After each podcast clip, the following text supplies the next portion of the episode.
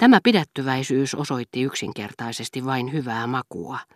Mutta sivullisen sitä tarkemmin ajatellessa siinä oli jotakin varsin murheellista, ja Germantien keskuudessa nautitut ateriat toivat silloin mieleen ne yhdessäolon hetket, jotka ujot rakastavaiset usein viettävät, puhumalla tyhjänpäiväisyyksiä eron hetkeen saakka, ilman että suuri salaisuus, jonka he niin kernaasti haluaisivat toisilleen tunnustaa, on kertaakaan, olipa siihen sitten syynä ujous, kainous tai taitamattomuus, päässyt heidän sydämestään huulille.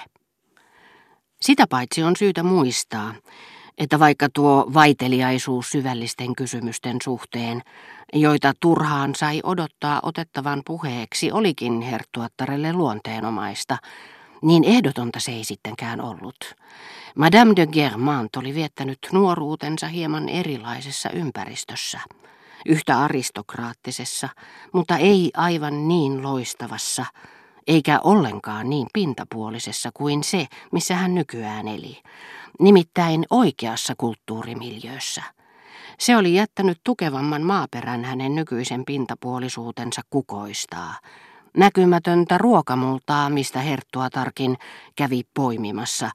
Hyvin harvoin, sillä hän ei voinut sietää kouluviisautta, sitaatteja milloin Victor Hugon, milloin Lamartinin runoista – jotka sitten naulan kantaan lausuttuina, kauniitten silmien tunnepitoisen katseen saattelemina, yllättivät ja lumosivat kuulijansa. Joskus hän jopa arvaamatta, mutkattomasti, mutta tarkkanäköisesti, saattoi antaa jollekin näytelmäkirjailija-akateemikolle osuvia neuvoja.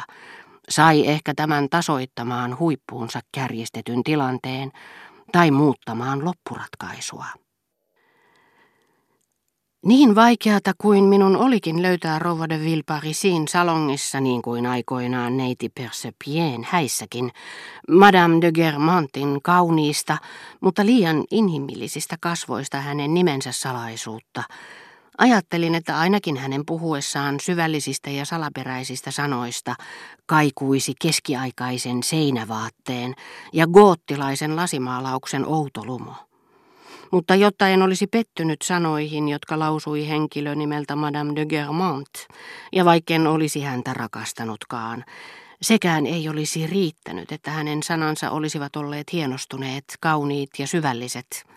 Niiden olisi pitänyt heijastaa hänen nimensä viimeisen tavun amarantin väriä.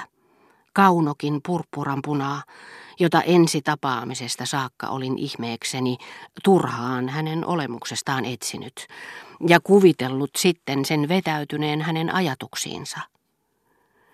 Olin tietenkin jo kuullut rouva de Villeparisin, Sään Lun ja monien muitten, joiden älykkyydessä ei ollut mitään poikkeuksellista lausuvan Germantin nimen huolimattomasti.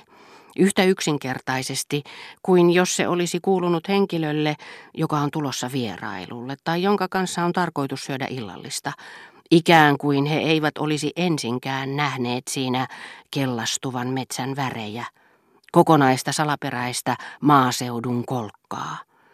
Mutta todennäköisesti he tekivät sen tahallaan. Hienostelivat niin kuin klassiset runoilijat silloin, kun he eivät puhu syvällisistä aikomuksistaan.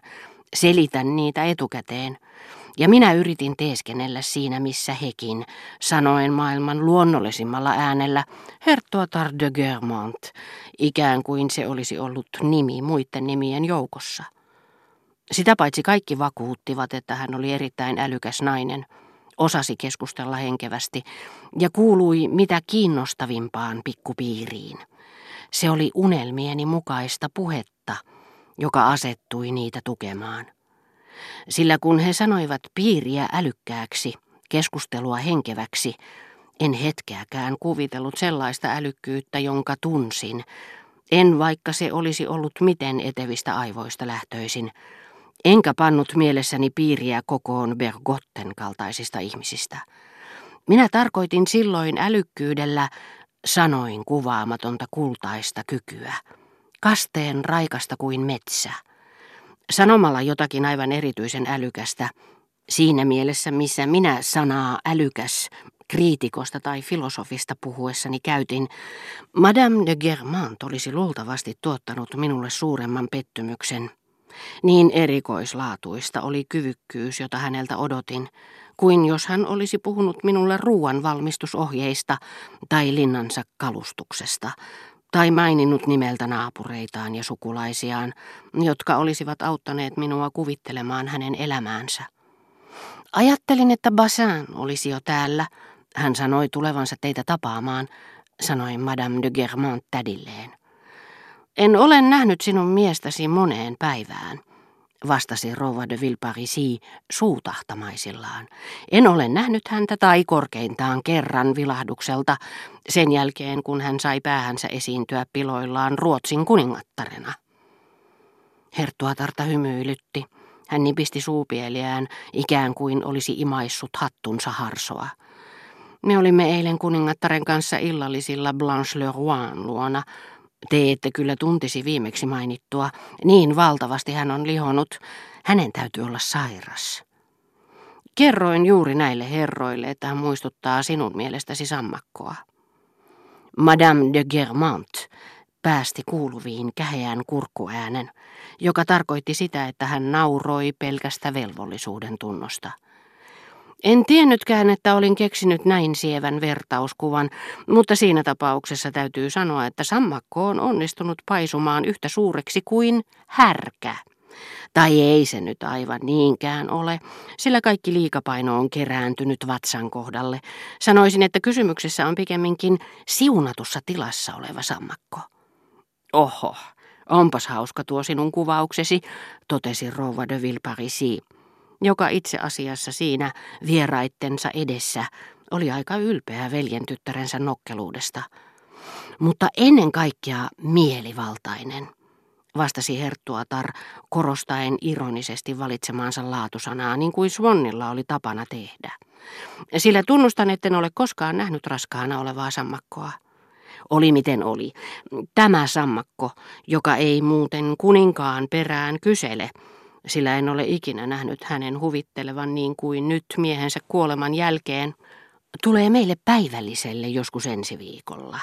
Sanoin hänelle, että puhun siitä teillekin kaiken varalta. Rova de Villeparisi mutisi jotakin, mistä kukaan ei saanut selvää. Toissapäivänä hän ainakin oli päivällisellä Madame de Mecklenburgin luona, lisäsi markiisitar painokkaammin. Siellä oli myös Annibal de Breauté.